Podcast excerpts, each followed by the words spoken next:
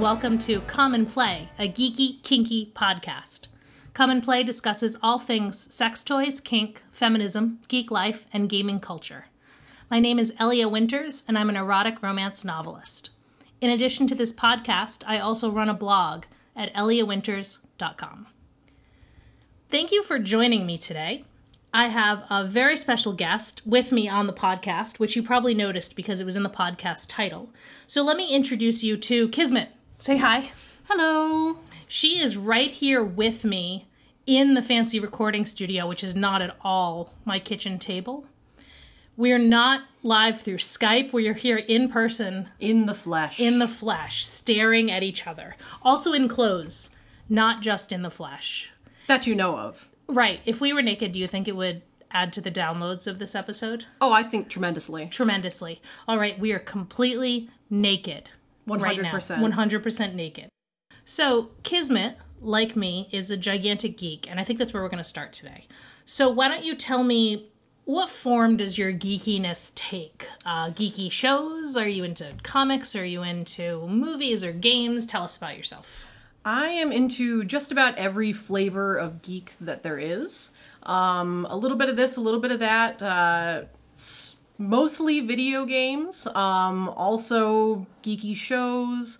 Um, a little bit of comics, mostly um, graphic novels, stuff like that. I play D and D with our fine hostess here. That's me. So expect a whole lot of interruptions because that's generally how our D and D sessions go. Right. Lots of lots of side rants. Lots of side rants. I think this whole podcast is a side rant. It probably is. I've gotten 17 episodes so far of side rant. That's just all of it. That's impressive, but not you. as impressive as our campaign. Right. No, not as impressive as our campaign. Kismet has been playing in our D&D campaign since the very beginning. Uh, how long was that? It's more than five years, right? Uh, yeah, yeah, more than five years. And uh, Ellie and I actually met when we were starting the campaign. Uh, we met at PAX when we rolled up our characters. Yes, you remember I talked about PAX a few episodes ago. If you didn't know that, you should go back and listen. Definitely. Go back and re-download all the episodes. All of them right all now. All of them. Um, so we we met then, and it was basically besties from from the beginning. Besties from the start. That's us. I was really worried I wasn't going to like Kismet. Yeah, I was worried about that too. That there was going to be some of that catty girl stuff that we've come to expect, but after we learned that Angry Orchard comes in pints in does. Boston, yeah, it was uphill from there. Okay, so I gotta, I don't know. I've heard it both ways with it's all uphill from here, meaning on an upward trajectory, and it's all downhill from here, meaning getting easier. And they're both supposed to mean the same thing. Well, we both get easier with Angry Orchard, so Uh, Yeah, definitely. I'm already really easy. If you haven't listened um, all the way through to the very end, the theme music I use for this show is a song called So Easy. And I say that it's just like me, that I'm so easy, because I am. and there's nothing wrong with that. There's nothing wrong with that. This is not a slut shaming podcast. This is the exact opposite. We're very sex positive. We're pro sluts here at Come and Play. Absolutely, Yes, so we um so whether it was uphill or downhill, it was good. it was. That reminds me of um the phrase a rolling stone gathers no moss. And I don't know whether moss is something that a rolling stone wants to be gathering. Yeah, like is that a desirable thing for a rock or? Like what's the what's moss? What's the equivalent? Is it like something good or is it something bad? I think we need some rocks to call into the podcast. Just to to Just let to us clear know. it up. All right, if you are a rock, you should write in to come and play podcast at gmail.com and let us know whether moss is desirable or undesirable. Because it changes the meaning entirely. And since I base my entire life on old proverbs, I haven't known whether I should aspire to be a rolling moss or just aim for stationary a stationary life. It's a good point. Yeah. I, I wonder if the Rolling Stones ever had this question themselves. That that's a good question in itself. Yeah, it really is. So you're a little bit of everything when it comes to geek. You're also a language geek. I know that. I could make these puns. yes, yes, I am. uh, also a history geek and uh, all all sorts of different types of geekery. Really, the only thing I haven't done is probably LARPing. Though I'm not opposed to LARPing. I cannot say the same about having never done LARPing because I chaperoned slash was the faculty advisor for my school's LARPing club for multiple semesters. To be fair, it wasn't my idea. I don't mean to shame the LARPers, not at all. If you've never want if you've never watched Monster Camp, I think it's still on Netflix. I hope it's still on Netflix. Anyway, go look up Monster Camp because you deserve it. It's so good. It's so good. And it's a docudrama all about LARPing.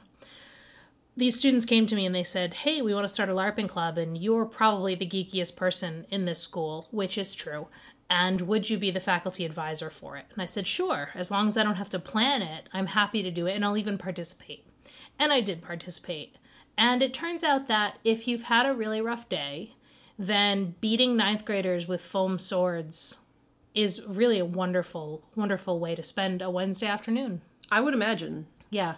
So LARPing, you, you might want to include it in your life sometime. Yeah, I want to add it to my resume of geekdom. Definitely. Oh, a resume of geekdom. Oh, I think I might use that phrase in this podcast from here on out. What's your geeky resume? Oh yeah, that's I, a good. I don't want it to sound like I'm gatekeeping people though. Do you feel gate kept? Gatekeeped?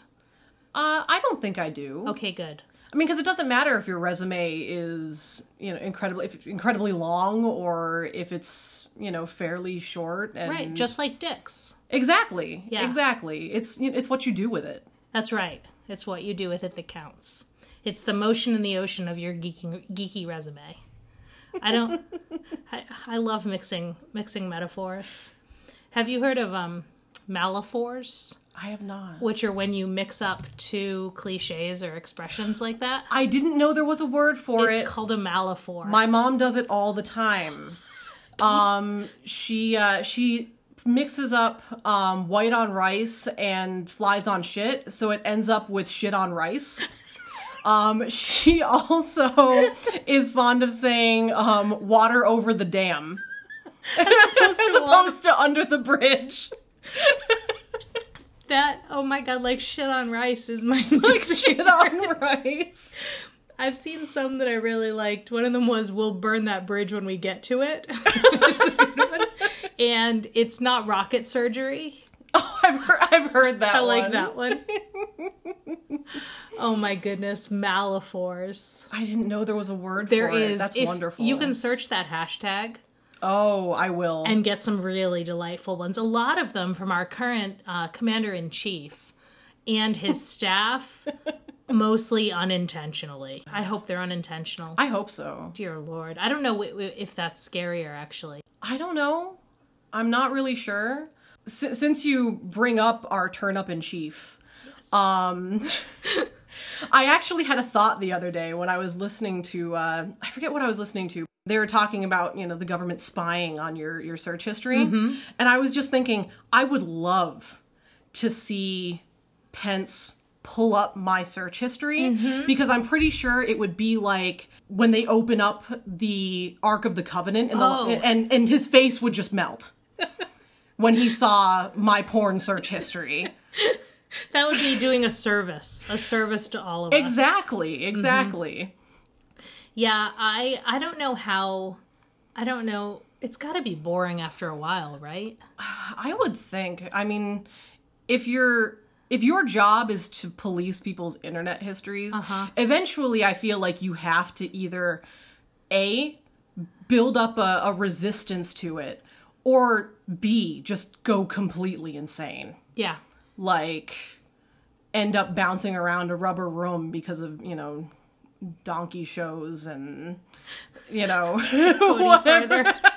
we'll just we'll just stop there. Not that I'm kink shaming. No. As long as the animal is consenting. The animal can't consent. Is, is the problem. And it's the only reason I accept all of my cartoon tentacle porn is because they're sentient in the fictional universe. Yes. I'm still not into furries though. Sorry, furries. I won't kink shame you here, but there's a lot of overlap in the world of um, tentacle erotica and furry porn. There is, yeah. And I want um, really specified Tumblr search engine where I can check the things I want and check the things I don't want. And then it will return exactly what I'm looking for. I feel go. like I've talked about this on a previous podcast. yeah, I think that would definitely be beneficial for for everyone to be able to go through and do that. I mean, because there are some things that are very triggering to people. Definitely. Um, Tag your porn, people. Yeah, tag your porn, man. Do the do the good the good deed of making Yeah. sure that you know everyone gets to see the smut that they want to see. Exactly. The smut that they want to see. That Be the should- smut you want to be in the world. That's exactly right. Is that Gandhi? Uh, I think so. Yes, be the smut you want to see in the world. Yes. Oh man, where were we?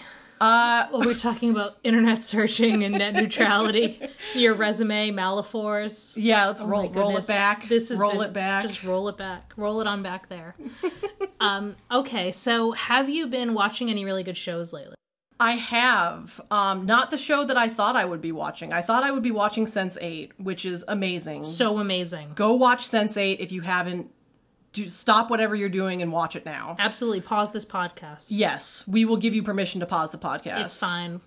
I've been watching uh, Attack on Titan. Mm-hmm. Uh, I'm a little behind, but uh, I am watching the new season. We've, we're a few episodes in, and it is excellent. I recently binged the entirety of Yuri on Ice. Nice. I need to watch that. You need to watch that. It's so good. I never thought that I would be so involved and so just hanging on the edge of my seat over figure skating.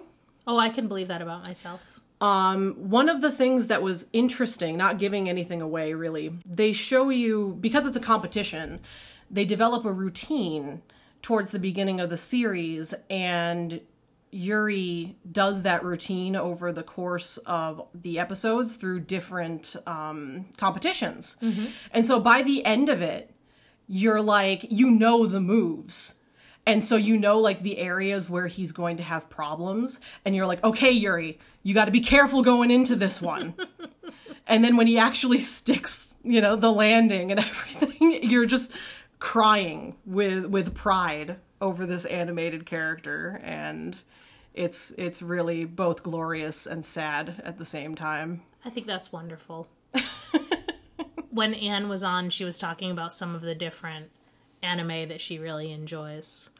And it's, I just haven't been able to, I just haven't been as committed to anime as I probably could be. I know I would really like it, but I have a, I have a little bit of misophonia. Like certain sounds make me want to stab people. Mm. And many of the high pitched women's voices Yes. trigger my misophonia in a manner similar to someone chewing with their mouth open. I can definitely see that. There is a certain voice actress. Oh my god, I can't remember her name. But she was in Ouran Host Club. She played this character called Renge. Mm-hmm. And her voice is like nails on a chalkboard. And this is the dubbed version. This is the the American mm-hmm. version. And she's in like everything. Mm. Varying levels of obnoxious, but occasionally when she gets really high and upset you mm-hmm. hear the the what i call the air quotes the renge Oh. slipping in and it just makes me want to punch someone in the larynx And I know that this is probably culturally influenced, that certain registers of voices affect people in different ways, and a lot of that is culturally normalized. And I can respect that. It reminds me of how um, the first time I went to the Romantic Times Book Lovers Convention, which was the first one I went to was down in um, New Orleans, which was unbelievable. But it's mostly a conference by and for women, although men do attend, and there are male romance authors. But mostly it was women. And the central gathering area was in the middle of this hotel lobby where there was a restaurant and it was all open air. But it was almost impossible to sit there for any length of, length of time because the collective octave of the voices was so much higher than I'm used to hearing. that makes sense you didn't have that bass to the the background din Right. It was mostly higher pitched women's voices. And I was trying to figure out why it set me so on edge because loud crowds normally don't bother me. And then I was with someone actually who has done some research into sociology who said that's a common phenomena phenomenon do, do, phenomenon. That's a common phenomenon when women get together in large groups is that they're perceived as being really shrill just because when we hear large groups of people our ears expect it to be all men which is really sad when you think ah. about it but it also makes sense. That does that does make sense and is also sad, but that's really interesting. Mm-hmm. yeah. So if you find yourself being really irritated in a group it might just be that you're just not used to hearing lots of women together that doesn't mean that I can't quite I can't quite get over it yet for anime, but I'm working on it because I know I'm missing some really good some really good shows. Well, contrary to popular belief, elitist bullshit belief, Mm-hmm. there is nothing wrong with listening to dubs. That's that's a good point. Um, So if that was a way that you could kind of get over that to the point of maybe starting to be able to watch things Mm-hmm. You know and and regulating it um because there are so many good animes out Yeah. there so many I watched a little bit of Attack on Titan with my husband, and I've started making up lyrics to the theme song. They're mostly about climbing a big wall. I'm really excited about these lyrics. I'm not drunk though, so I'm not going to sing them for you. Plus, I can't think of it off the top of my head. okay, enough about anime. Uh, for somebody who doesn't watch anime, anime has come up a lot in Come and Play, and there's much more to talk about in terms of geekiness. So, what are you true. playing? Because I know you're a gamer. Uh, right now i uh well i had been playing the new ghost recon game uh wildlands i was playing that a bit and i've been enjoying that i have been trying desperately to play friday the 13th the game Okay. But unfortunately they've been having server issues. Uh, they were a kickstarter game. Okay. and uh, they're having some issues with basically they they didn't expect the amount of people that purchased and wanted to play the game. Um so they've been having all sorts of database issues and login issues and things like that. And some people are being really nasty on twitter uh, without recognizing the fact that like th- there's five people in this studio Yeah. I mean, This isn't very, Bethesda. Exactly. They're a very small studio. They're working the entire holiday weekend away from their families trying to get this straightened out so people can play the game. Right. What I have played of it has been phenomenal. It's only been private play with a couple of people, but it's fucking hilarious. Essentially, it is literally Friday the 13th, the game. You start off uh, with it's multiplayer, and you have six six campers and then someone plays Jason. You try to either escape from Jason or if you're Jason, you try to kill all the campers. That's great. It's it's hilarious. It's so fun. Just screwing around in it even outside of being able to play like a full, you know, with anonymous people multiplayer match. Um just Sir and another friend of mine. Oh, Sir is my longtime boyfriend and Dom. That's what I will be referring to him as. You don't call him by that normally. No. But for the purposes of anonymity in this podcast. Not that there Yeah. would be anything wrong with calling him that all the time. No. We just don't have that dynamic. Right. but we were playing it and it just just screwing around with it is so fun because one of the things you can do as jason is you can go under the water you basically turn into like this vaporous cloud and you can like fly under the water and if someone's swimming in the lake you can just come up from beneath them and rip them down into the water and Oh, drown that's them. awesome. Yeah. Or you like if you're trying to hide from them, different people have different types of um, abilities, different stats. And so if Jason's like outside the door, one of your characters might like totally freak out and then Jason will know that you're in there. That's what happened to Sir when I was playing as Jason. Uh, his character had really bad composure. And so I broke the power generator outside the cabin, and his character just starts screaming. So then I proceed to just break every door down in the house until I finally corner him and kill him in a wardrobe. That's wonderful. So, yeah, definitely get Friday the 13th the game. Give it a shot. It's really, really fun, and they're gonna work out the server stuff. if you have it, please, you know, and, and please don't give them crap Right. on social media because they're they're trying their best and it's going to be awesome It's a once it's up and Kickstarter, running. people. It's Yeah. a Kickstarter. that sounds really fun. Is it PC, console, or both? Uh, all it's all of the above. Nice. Is it up on Steam? Uh, I th- I believe so. Okay. I uh, don't quote me on that, but I right. think so. All right. That's good to know. I just purchased Factorio. I have heard of Factorio. Yes, my husband's been playing it pretty much obsessively these last few days. He's sitting on the couch right now giving me stink eye as much as he can over the cat, which is currently blocking his entire computer screen. But Factorio is this game where you build factories. And you start with pretty much what's called the burner stage, which is coal fired machines that you use to mine. And it then moves into electricity and you can go from there into like all these different power types and nuclear and there's conveyor belts and all these various machines i've pretty much developed um, coal-fired drills and um, conveyor belts and boxes this is about as far as i've gotten Well, those are important things. they're important things. There's a really steep learning curve for this game. So the problem is there's like these little aliens that come and attack you. And I'm not interested in aliens attacking me unless I'm playing a game where aliens are attacking you. And that's the purpose of the game is to fight off the aliens. Like I'm in this game to build machines. However, if you're playing the tutorial, there's not a peaceful mode for the tutorial. Ah. So you have to occasionally like try and fight the aliens. And I was just trying to figure out how to learn to put in an electric drill and connect my boilers. So I've since abandoned the tutorial and gone into free play, where I have turned off the aliens. I've turned it into peaceful mode. I guess the aliens are still there, but they just won't attack you unless you attack them first. And I'm just trying to like get my footing, but you can do all these um, train systems, and it's it's pretty exciting. It's in early access mode, like it's been around for a while, but they're still figuring out um, bugs of the game and mechanics. So I'm uh, I'm just getting into it, and that's pretty interesting. Very nice. Yeah, speaking speaking of games that are you know kind of in early access still, Mm-hmm. one of the one of my on my list hugely anticipated games is uh, Pit People by Behemoth Games.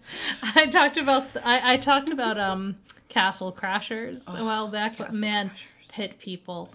I am uh, I'm sitting here wearing just for this special occasion. Nothing, nothing at all. Remember? Uh, well, if I if I were wearing clothes, Okay. which I'm not, Not at I assure you, not at all.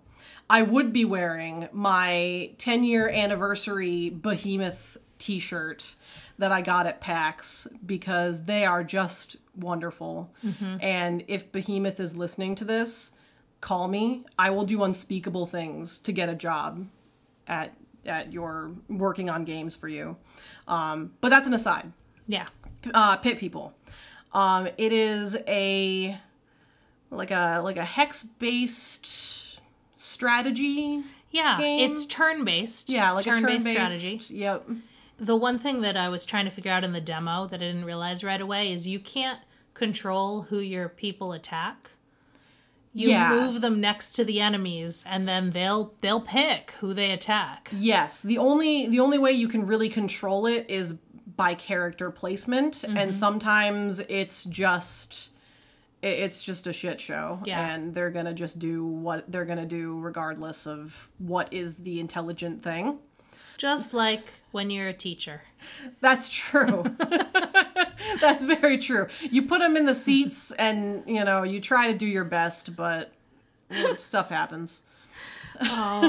the uh, the narrative voice of all behemoth games is just it's just wonderful Oh, yes. the introduction to pit people if you haven't watched it you can probably just go and watch a playthrough of the introduction on youtube Yeah. and it's hilarious So Just wonderful. you share your blueberries With nothing but a handful of blueberries and a stupid look on his face.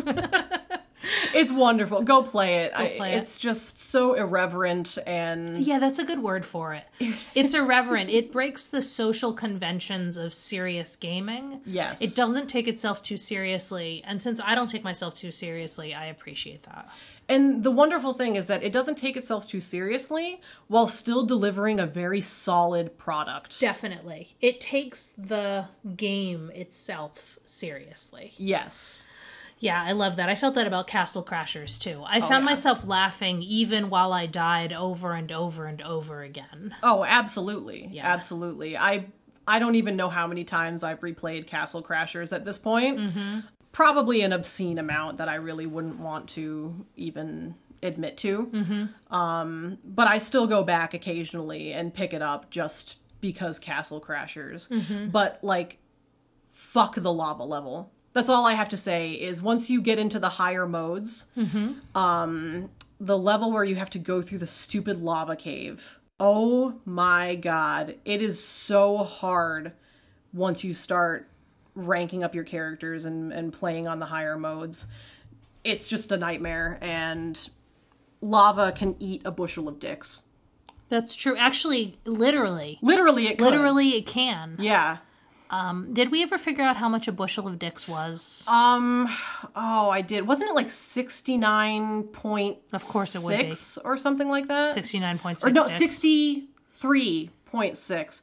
And we figured it out using the relative average weight of a penis Mm-hmm. versus a bushel of cucumbers. Oh, Was how we figured it out. that's pretty generous. Yeah. For the dicks. it is, but, But- you know, yeah, it's a it's all right. That's a, it's nice to give the dicks the benefit of the doubt. yeah, So it could be at least at least, least. 60 dicks. yeah. Right. That's that's excellent. So um, we're recording this, and I don't know when you're listening to it because I I can't tell that. You know, you do you. I don't know when you're downloading this episode, but right now it is the cusp of summer. Yes. We are finally we're finally approaching you know long days and just just all the all the glories of barbecues and Ice cream. ice cream. So much ice cream. Well, ice cream's an all season food. Well, it is, but being able to go to the good ice cream places Yes. and get like the outdoor soft serve ice cream, Yeah. like this is the season for that. This is the season for that. And season four, going to the beach. yes, And I bring this up because I know that this is a topic you are passionate about, that I had wanted to discuss body positivity. Because as a podcast that is feminist and sex positive, um, I am also body positive. And this time of year, I'm reminded that it is fucking hard to be body positive in a capitalist consumer society absolutely. that really makes a lot of money from us hating ourselves. Mm-hmm. Oh yeah, bathing suit season, pretty much the worst season ever. Yeah. for the vast majority of people. Honestly, whether you are, I've heard this from people that are heavier, people that are average, people that are skinny, people that consider themselves too skinny. Like the entire range of both men and women, I think would be united in saying that bathing suit shopping is probably one of the worst things. Absolutely. And I think it's um I think it's hard for guys in a way that we don't ever really um, appreciate because if you are a guy or male presenting, there are certain expectations about what you will and will not wear to the beach. And you have a pretty limited range in America that pretty much you're expected to be in board shorts. Yeah. And you're not expect you're expected to not wear a shirt. Yep. And regardless of body type, this is what's the norm. And if you are swimming in a shirt for whatever reason and you're not a surfer, people are um, people are unkind. Yeah. And in Europe, there's a lot more normalizing of skimpier bathing suits for men and the European bathing suit, the Speedo. But here in the States, that's not generally like you have you have one choice. Yeah, you pretty much it's it's like board shorts or bust Yeah, exactly. because people will look at you strangely, I feel like if you show up in a speedo. I mean, which, is bullshit. yeah, total bullshit. Like I mean, if you want to wear board shorts, like go ahead. You Yep. you do you. You know, have a great time. That's that's Sir's preference mm-hmm. is more of a board short type thing. But I will never shame someone for walking around in a speedo. I'd be like, you rock your bad self. Absolutely. I don't care what your body shape is. you wear what makes you feel good about yourself. Mm-hmm. And whether that's shirt, no shirt, speedo, board shorts, don't go naked unless you're on a beach that allows that. Yeah, make sure that everybody else consents if you're going to be like flapping in the breeze. Yeah, exactly. You don't want to be flapping in the breeze without No. anybody's consent. Guys definitely get it too, and And no one talks about and it And people don't talk about it. at all. No. And this like this stuff hurts men too. I haven't experienced that. I'm a I'm a woman and I have a whole different set of bullshit Oh yes. around beach season. So last year I got myself a fat kini for the first time. It's so cute. Eh, thank it's so you. cute. It's really cute. I got it from Simply Be, who is not paying for this advertisement at all, but I want to recommend them anyway because they have a giant range of sizes from very, very small to very, very large. And I was able to find this cute black and white polka dot two piece where you buy the pieces separately and size them however you want to. And there's a variety of different styles. So I was able to get a halter top and a skirt bottom but they also had bikini and high waist bottoms as well, with all matching patterns. And they're reasonably priced. Because I am a Torrid shopper, I'm a plus size woman, I generally shop at Torrid, and plus size bathing suits are ridiculously expensive. They wanted $70 per piece for a two piece bathing suit. Are you kidding? seventy dollars. I got mine at Simply Be for like I think I think twenty bucks a piece. So I think I got it for forty bucks. Which I mean forty bucks. It's not chump change. It's No, money. but if it's well constructed, Mm-hmm. then But I gotta say, I still deal with inner shit every time I go to wear it. And I wear it anyway because it's good for me and because I'm at a point in my self esteem where I feel comfortable pushing myself that way. But I am always continuously worried what strangers are thinking about me. Well, your bestie is thinking that you look fucking gorgeous. Thank so you. That's very sweet of you. those if, if any strangers are looking at you weirdly, they can also go eat a bushel of dicks along with the lava. can- Preferably in the lava. Yeah. Get in the lava, eat a bushel of dicks. Yep. Um, I did find that I really liked having the sun on my belly, which is something that I have never experienced because I have never worn a two piece bathing suit, even when I was thin enough that it was socially normalized. That is actually my experience as well. Um I even at my skinniest, um back in like beginning of high school, junior high, I never felt comfortable in a bikini. Um I always opted for those little uh like the little tankini type things.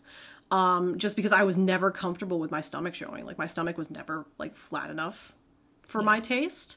In junior high, I'm thinking like I don't have enough boobs and my stomach is too big. I'm in junior high. I'm not supposed to have boobs at that point. like I want to go back and just shake myself and be like, "What were you thinking?" Mm-hmm.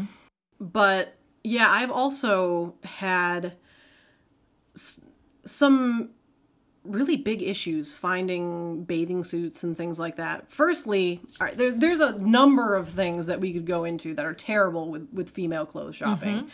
Uh, the first thing I'd like to rail against is the dressing rooms of every store are like engineered to make you feel shitty about yourself. Which is not what you want when you're considering buying something. No, you would think they would want like you walk in there and you look like a supermodel in mm-hmm. something so that you buy it. Mm-hmm. Not, you know, body shaming you to put back everything that you picked up off the rack. Mm-hmm. But between the lighting and the crazy funhouse mirror ridiculousness that is involved in pretty much every dressing room. Like you go in there, you're like, oh, I think I'm gonna look cute in this, and then it's like the mirror breaks when you look at it. so that's like strike one against anyone trying anything on ever. I'm in an, a weight range that I feel like doesn't speak up a lot.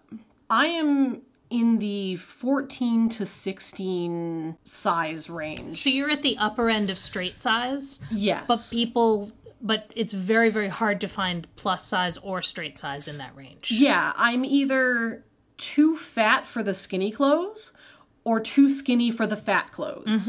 And I feel like uh, a very good example is recently I redid all of my underwear. I just threw everything out and and purchased things that made me feel good.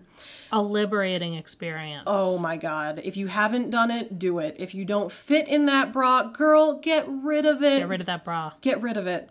Those panties that like are chafing and awful, don't buy them just because you think you're that size. Don't do it. Ignore the number. Buy, Buy the what makes you fits. feel good. Buy Yep. what makes you feel good. I was shopping at Victoria's Secret for a long time. I'm sorry. And yeah. if you like Victoria's Secret, have a time. More power to you. For me, I could barely ever find bras that fit me. Mm-hmm. And the bras that they ever did have in stock were like, you can have grandma bras. Mm-hmm. And even then, they didn't fit me right. Do you want beige, white, or black? Yeah, beige, eggshell white, or like, is this actually stained? Right. Those were the colors that I was offered.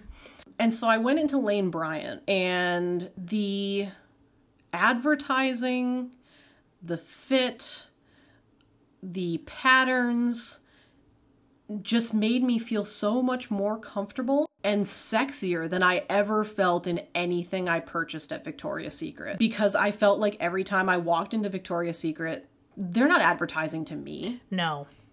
And I think that that's a really popular misconception about Victoria's Secret. And I know there are a number of um, guys and people who identify as male listening to this show. And if your significant other identifies as female and likes Victoria's Secret, that is awesome. Yeah. But if you've just always assumed they do, you should ask because you, as a guy buying for a woman, you're more their target audience. And because they don't, they know that you don't know what you're doing. And Victoria's Secret also targets way younger than their advertising would lead you to believe Yes. that they are generally advertising for and marketing for teenage women who want to feel like they're 20 something college women Yes. and early college women as well. And if you're older than that and you're shopping there and you like it, like, I don't, this isn't intended to make you feel bad about that. But I'm saying that if you have never really felt at home in Victoria's Secret, there's probably a pretty good reason for that. And it's because you're probably not the demographic.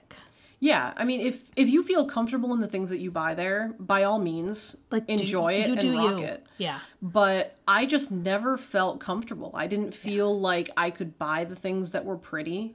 I didn't feel like things that they said should fit me right fit me right. Um, and then I know that bra sizes are like kind of different everywhere. I mean, there's there's supposedly a, a standard, but there really isn't. The sizes that I'm getting over at Lane Bryant are completely different than what Victoria's Secret tried to put me in. And I'm I'm sorry for those of you. I'm sorry that you guys can't see because um, her rack is amazing. It's it's pretty impressive. It's pretty impressive. Like it's it's fabulous. And when she got those new bras, I definitely was like, "Wow, your boobs look amazing." Because that's the friendship we have. It is. It is. And uh, when she did something similar last year, I was also like, "Damn, girl." Thank you. That's what your bras should make you feel like. that is exactly what your bra should make you feel like. A little bit of a, an aside, kind of diving back into like stuff I've been watching and things like that, but it is related. Um, there's this show on Netflix called Atelier. Okay. and it was brought over from I think Tokyo Television. It's a Japanese TV series about this girl who graduates from university for like I think it's like textile creation and she starts working in this small uh, custom lingerie shop and it's all about her learning about the business and coming to terms with the fact that the things that she feels comfortable in um, because she's kind of a plain plain jane air quotes. The things that she feels interested in, uh, interested in having and what expresses her isn't quite the same as all the lacy frilly stuff that's you know the industry standard. And it tackles you know what is beauty? What makes you beauty is what makes you feel beautiful and mm. comfortable. So many positive things. And I think that's what kind of put the seed of the like, I need to purge everything in my underwear drawer because nothing in my drawer made me feel like that. That's such a good that's such a good thing to know. I've got to watch this show. You mentioned it to me before, and I really need to watch it. It's super positive, super feel good. It is a little bit. It's not campy. It's. You know how, like, soap operas can get a little. Like, it's the, the overacting okay. a little bit. Uh, it can sometimes uh, be like that. It's almost anime esque in that way. Oh, okay. Where there's that little bit of over emphasis. Um, so if you can if you can get past that, and you get past it very quickly because Good. the characters are just very endearing. So many good messages and so many very thought provoking moments I like that. in the show. I like that. Absolutely go and watch it. I'm I am really looking for something similar to it to move on to now. I've kind of got this desert of something that like I need and didn't know that I needed until I mm. watched the show. So if anyone has watched that and has suggestions of shows like that, like write in so that Yeah, please come and play podcast at gmail.com. if if the stuff that you're wearing doesn't make you feel fierce and fantastic, don't wear it. Yeah. You know, don't be afraid to claim your space within the market. Don't feel like you have to try to either squeeze into skinny clothes or buy clothes that are way too big for you. Uh, I've been experimenting a lot over the last years with over the last year with stretching what I'm comfortable with. Like allowing a little bit of my belly to show and wearing a lot more tank tops. And one of the things that changed for me is a few years ago. uh, First off, I've always had a lot of issues with taking up the space that I physically take up in the world. I think that our weight loss culture, our very fat, negative, thin privilege culture, all these things that exist, and I'm not here to debate them, so I'm not gonna even have that conversation because these are issues that do exist. Our culture normalizes women trying to take up as little space as possible. Mm-hmm. And that is both in our weight and in our voices, in our presence in the world. And I've been struggling with wrestling with knowing I wanted to take up more space and not quite knowing how to do that or how to own the body that I'm in and the space that I'm in. One of the things I looked at was um, normalizing the way I feel about my body and the things I wear and confronting those issues and then trying to and then trying to shape them positively. And I got a really big shoulder tattoo a few years ago. Um, it's a giant octopus. It's on my arm. wonderful. Thank you. I love it. I love it. I still get compliments on it all the time. And what it caused in me is that I want to just wear tank tops all the time because I want to show my arm and I want to show this tattoo. If you have fat arms, it's normal to feel like the world doesn't want to see them and mm-hmm. fuck them because I don't care what people want to see.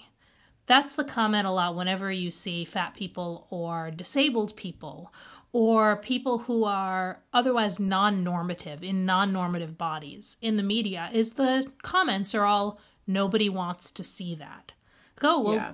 great, let's file that away under other information that doesn't matter to me. Exactly. That's that's generally I mean, then people try to back it up with the bullshit, oh health, blah blah. Yeah. But it's really that it makes them uncomfortable mm-hmm. because it's not something that they are used to seeing or something that you know, if it became more normative to see that in society, I bet we wouldn't have that knee jerk response. Right.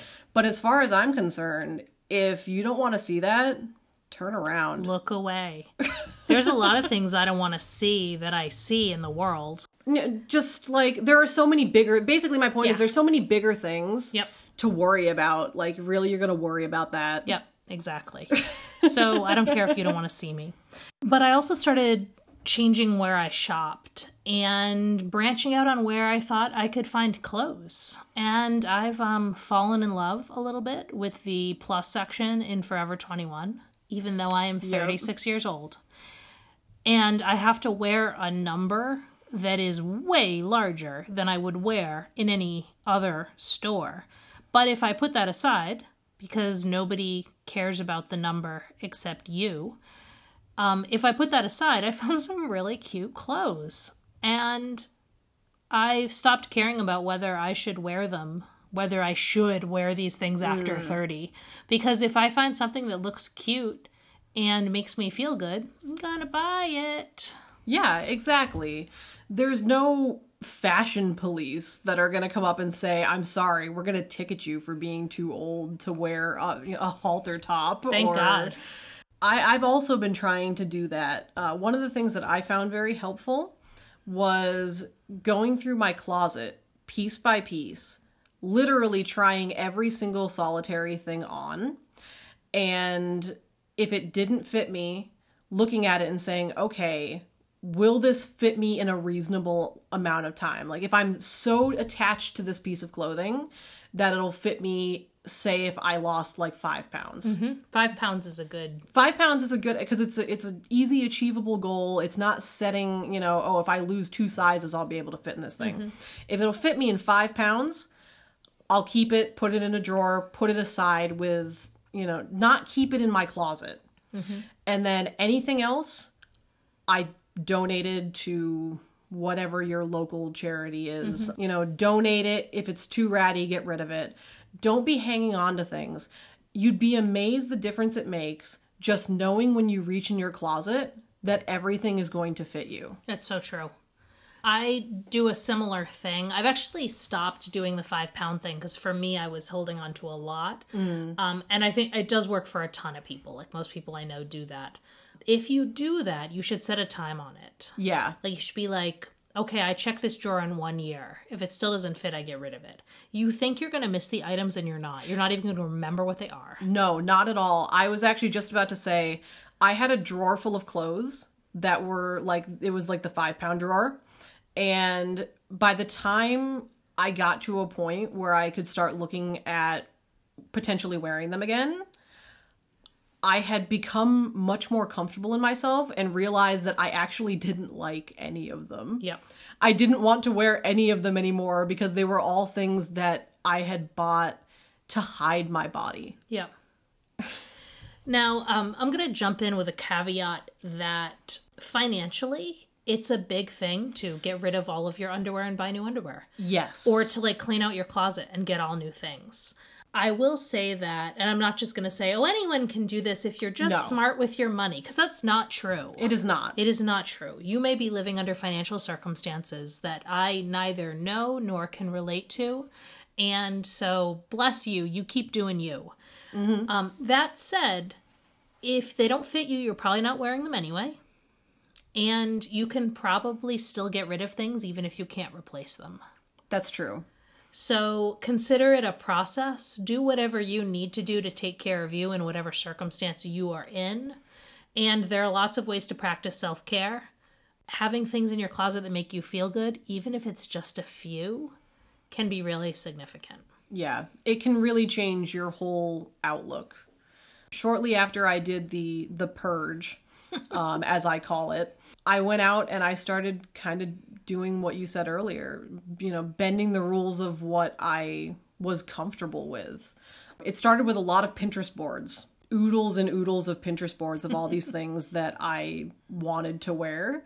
And then looking into with my body shape, is you know what of these is going to make me feel good mm-hmm. and then just experimenting with i own like so many sundresses now. I did not own sundresses before. I love sundresses. i love them and i own tons of them now. And i never would have thought. Shorts i own tons of shorts now and i never felt comfortable wearing shorts before. So happy for you. It's so great. and it's baby steps and of course you're going to have those days where you feel like you look like crap. Oh, yeah. because everyone does. It's it's unavoidable. Um That's gender neutral right there. it is Feeling like shit about yourself, that that transcends gender. absolutely i mean when by and large you know you're feeling good about yourself more days than not i mean every day that's more than not is a win That's where we're going to stop for this week, folks, because there is a lot more interview left to come, and we are going to make an entirely new episode about it. So that is the first half of our interview with Kismet on Come and Play. Stay tuned for the next episode to find out even more including some great talk about sex toys and what happened to that pink sparkly vibrator. If you're enjoying the podcast, please recommend it to your friends. Share about it on social media if you're willing to admit you listen to this podcast, and leave us a nice review on iTunes or wherever you get your podcasts. I also have a Patreon, and you can support the show that way. It's at patreon.com slash Elia Winters. That's all for this episode. Thanks for listening. As always, stay geeky and kinky. Come and Play podcast is produced by Elia Winters. Like Elia, the theme music is So Easy. It's by Jazzar and is being used under a Creative Commons Attribution Share Alike license. Check out more about Jazzar on betterwithmusic.com.